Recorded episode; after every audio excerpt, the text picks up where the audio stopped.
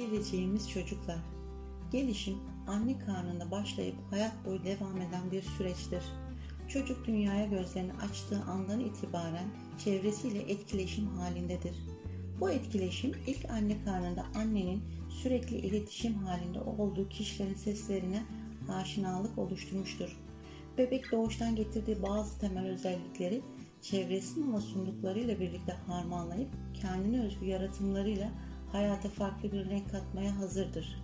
Çocuğun gelişimini destekleyen aile sadece fiziksel büyümeyle değil, onun psikolojik, zihinsel ve duygusal gelişimini de göz önünde bulundurarak bütün gelişim alanlarını dengeli ve verimli bir şekilde desteklemelidir.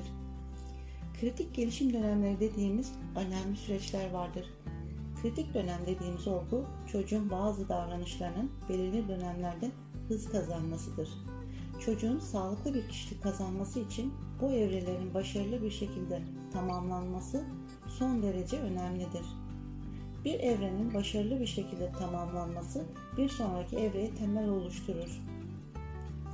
Çocuk bu davranışları zamanında kazandığı takdirde ilerleyen süreçlerde kazanması zorlaşır ve zamanında öğrenilmemiş bir davranış farklı bir yaş aralığında öğretilmesi yetersiz bir kazanım olarak çocuğun bir sonraki evrelerini de olumsuz bir şekilde etkiler. Bu geçiş dönemlerinde yetişkin çocuğa yaklaşımı destekleyici ve güven verici olmalıdır. Yetişkinin bu süreçte çocuğa aşırı suçlayıcı ve eleştirel yaklaşımı son zamanlarda çok sık kullanılan ceza yöntemleri çocuğun gelişimini olumsuz etkiler. Ceza ile korkuyla öğretilen bir davranış çocuk için neden doğru davranış olduğunu bilmeden sadece ceza almamak için doğru davranışı yetişkine karşı sergiler. Çocuk kendi içinde anlamlandıramadığı, sadece korktuğu için yaptığı davranış kalıcı olmaz. Sevgiyle neyi ne için yapması gerektiğini öğrenerek çocuğa zaman verilerek kazandırılan doğru davranış kalıcı olur. Doğru bir şekilde kazandırılmış davranış çocuğun yetişkinlik çağında kendine güvenen, aynı zamanda çevresine güven veren bir birey olmasını sağlar. Çocukluk döneminde güven duygusunu sağlıklı bir şekilde tamamlayan çocuk, ileriki hayatında çevresiyle sağlıklı ilişkiler kurar.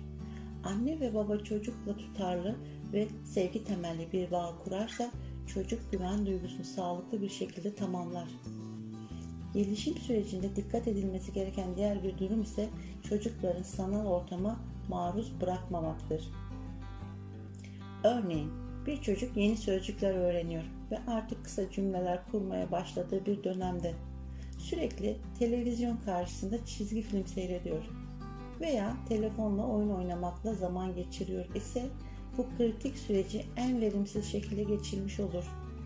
Uygun çevre koşullarıyla dil gelişimini maksimum kalitede tamamlama şansı elde etmiş olabilseydi, iletişimde ve kendini ifade etmede en üst seviyede dil gelişimini tamamlamış olacaktı.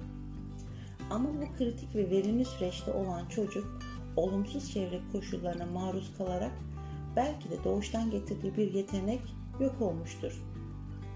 Ayrıca belirtmek isterim ki sanal dünyada çocuğa sunulan renkli hayat onu korkunç bir şekilde içine çekmeyi başarmıştır. Çocuk o renkli dünyadan normal hayata döndüğünde her şey renksizdir ve hiçbir şey dikkat çekici değildir. Sizin ona okuyacağınız bir hikaye kitabı ya da vereceğiniz eğitici bir oyuncak onun ilgisini çekmeyecektir. Artık çocuk normal hayattan keyif almamaya başlamıştır. Sanal ortamda renkli dünyaya hipnoz olmuş bir çocuğu mutlu etmek ve ilgisini çekmek oldukça zordur. Sanal dünyada çocuğun seçtiği karakter ilgi çekicidir. Karakterin sesi, saç rengi, orada çocuğa sunulan renkler ve benzeri durumlar onu içine çeker. Kafasını kaldırıp etrafına baktığı zaman artık çevresi ona eğlenceli gelmiyordur. Her şey onun için renksizdir Böyle bir durumda ailenin çocuk üzerinde etkisi azalmaya başlar. Bu olumsuzluğa maruz kalan çocuk zihinsel ve psikolojik problemler yaşar.